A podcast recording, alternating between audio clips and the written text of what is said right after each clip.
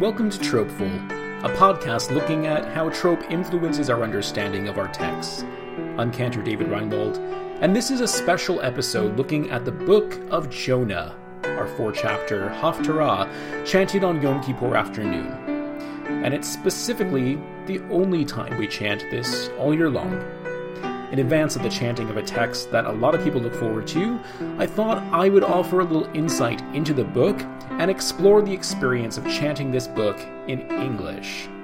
Thanks for joining me. About four years ago, I got an idea after having heard several of my colleagues do this in the past. What if we chanted the book of Jonah, and not just part of it, but the entire book in English?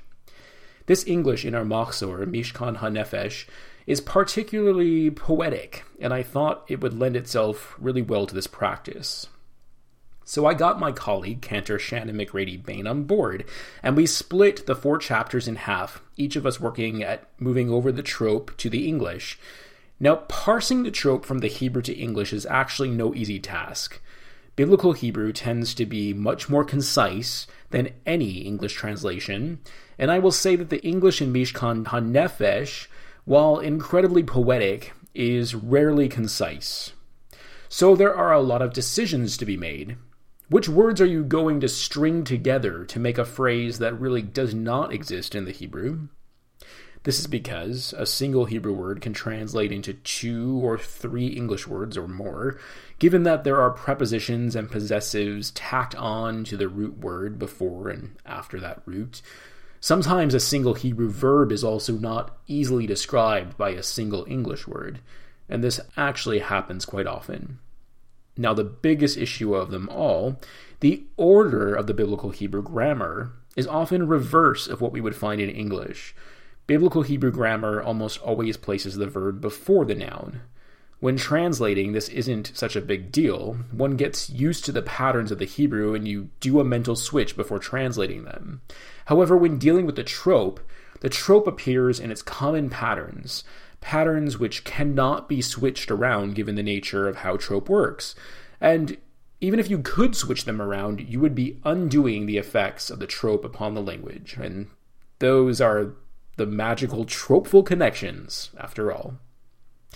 So there were a lot of interpretive decisions to be made, but I can safely say, in our Reinwald Bain chanted version of the English, we always looked very closely for tropes that were making the text stand out in one way or another, and we tried our very best to keep those tropes connected with their English meanings where possible. In that way, many of the moments that are supposed to stand out in the Hebrew can be found doing the same in the English. Unfortunately, there are times when doing this is it's just impossible without rewriting the trope, and that we never did. We always wanted to stay as close to the tradition as possible. I'm now going to share with you a few of the highlights that I love best. In the first chapter, I love as we arrive at the second verse on the phrase, get up. The trope, it literally makes this command one that sounds like Jonah's mother yelling and berating him. Here are the first two verses of chapter 1. And the word of Adonai came to Jonah, son of Amittai. Get up, go to the great city of Nineveh, and proclaim against it, for their evil deeds have risen up before me. There are some other interesting moments when the suspended Gershayim trope, Gershayim, is used later in the same chapter, verse 6. Here, the uncertainty of perhaps is highlighted, followed by the height of the word God following it, and then the word kind sits low with the people. Let me sing this for you in context. And the captain approached him and said to him, What are you doing? Sound asleep. Get up, call to your God. Perhaps the God will be kind to us and we will not perish. And not only do we have that perhaps God will be kind to us melodic uh, interpretation there. But once again, we have this berating of Jonah. What are you doing? Sound asleep? Get up again. A different trope here, Yetiv, but it has the same impact, almost to say this is the second time we're saying get up, get up, get up. It's a little bit firmer in its command.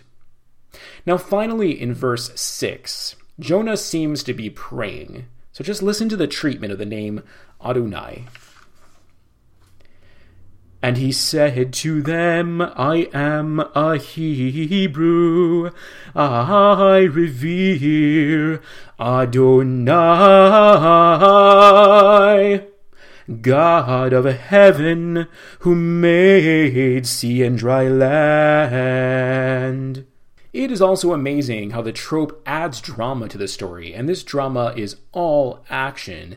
It is the anger of the men asking Jonah what he has done in verse 10, just like we saw in verse 6. The men felt great fear, and they asked him, What have you done? And I love that stress on the what have you, what have you that action and that anger, it's so present in the connection of the melody directly to the text. And the melody of the trope literally follows the very words Jonah says back to them in verse 12.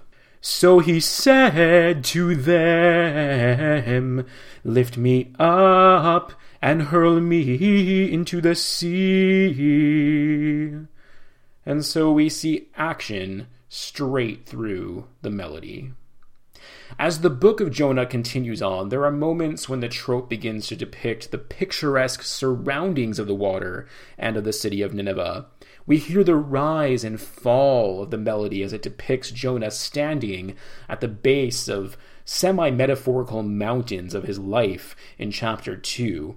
He speaks of his unease with being cast into the depths of the sea, and notably, he's at the depth the lowest depth of the mountain. There are so many amazing moments in the chanting of this book that I wish I could, but I can't sing all of them for you, unfortunately. Now, if you are local here in Orange County, California, you can come to my congregation on Wednesday afternoon and hear it chanted. Hint, hint. I am also so grateful that last year many of my colleagues were contacting me and borrowing Cantor, Bain, and my chanted English text, and they put this idea into use in their own congregations. If you attend or attended any one of these congregations that chanted the English of Jonah uh, this year or in past years, I would love to hear feedback from you on what you thought of this experience. My own congregants have fallen in love with this new tradition. After all, as the afternoon days of Yom Kippur kicks in, there is nothing better than to actually be able to connect with this text in a deep way.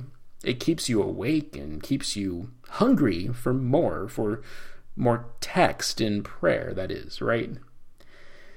This book saves its most florid trope, its use of the pazer trope, for the very final verse of the entire book. This is chapter 4, verse 11, in the Hebrew, it is sung on Yesh Ba. There is in it. That is the literal translation of Yesh Ba.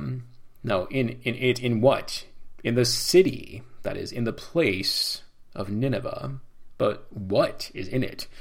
Well, if you read on to the end of the book, you'll see 120,000 human beings unable to tell their right hand from their left. So, why is the trope so focused on the place, on the place of Nineveh. And in fact, we sing this florid trope in our Mishkan HaNefesh translation on the word place. Place. Why does the trope favor the place over the people? Hmm. Is that not unlike what Jonah does in his limited perspective on the calamity surrounding him? He only focuses on himself, and he doesn't actually see those in need of his assistance. Well, that's my initial take on what the trope is trying to do and trying to say. And this is why I always love the simplicity of what the trope can say in such a concise manner, in a single trope, just like the very nature of Torah. With a single trope or a single word, the trope can say everything. I wish you all Gemar Chatima Tova as we bring this high holiday season of 5779 to a close. And in this new year, may you all be tropeful.